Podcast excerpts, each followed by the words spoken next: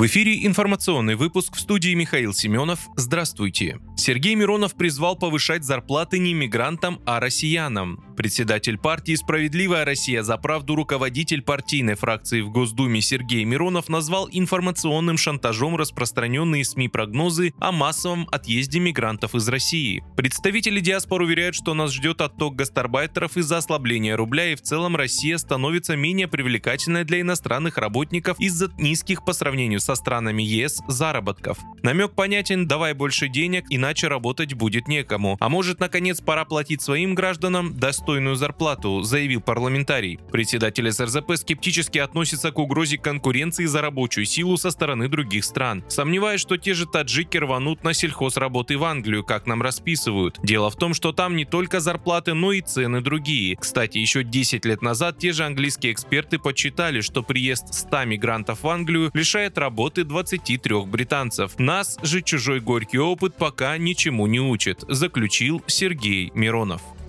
Правительство должно подготовить предложение по продвижению отечественных видеоигр на иностранные рынки. Такое поручение Владимир Путин отдал по итогам посещения выставки развития креативной экономики в России. Подготовить совместно с акционерным обществом Российский экспортный центр, автономной некоммерческой организации, Агентство стратегических инициатив по продвижению новых проектов и представить предложение по продвижению на иностранные рынки, в том числе в страны БРИКС, отечественных видеоигр и применяемого в них российского программного обеспечения поручения, говорится в перечне поручений, опубликованном на сайте Кремля. Отмечается, что срок исполнения до 30 сентября. Кроме того, президент распорядился внести изменения в законодательство, предусматривающие полное госфинансирование производства и проката анимационных фильмов для детей и подростков. Также поручено разработать программу по созданию в малых населенных пунктах центров воспроизведения аудиовизуального контента, в том числе рассмотреть вопрос создания цифрового сервиса с аудио и видеоконтентом. Для российских организаций, занимающихся созданием цифрового контента по заказу из-за рубежа, предлагается установить нулевую ставку по налогу на добавленную стоимость.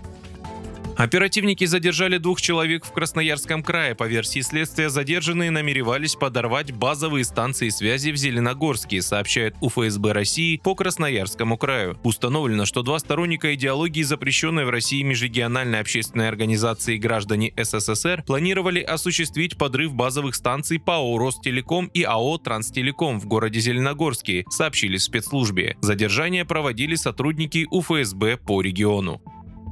Сбербанк сообщил о повышении ставок по рублевым вкладам. Изменения вступили в силу сегодня, 17 августа. Максимальная ставка 12%. В пресс-службе банка уточнили, что ставка в 12% доступна клиентам, которые открывают вклады линейки «Лучший процент» на три года и увеличивают баланс срочных рублевых вкладов, в том числе за счет перевода средств с валютных вкладов.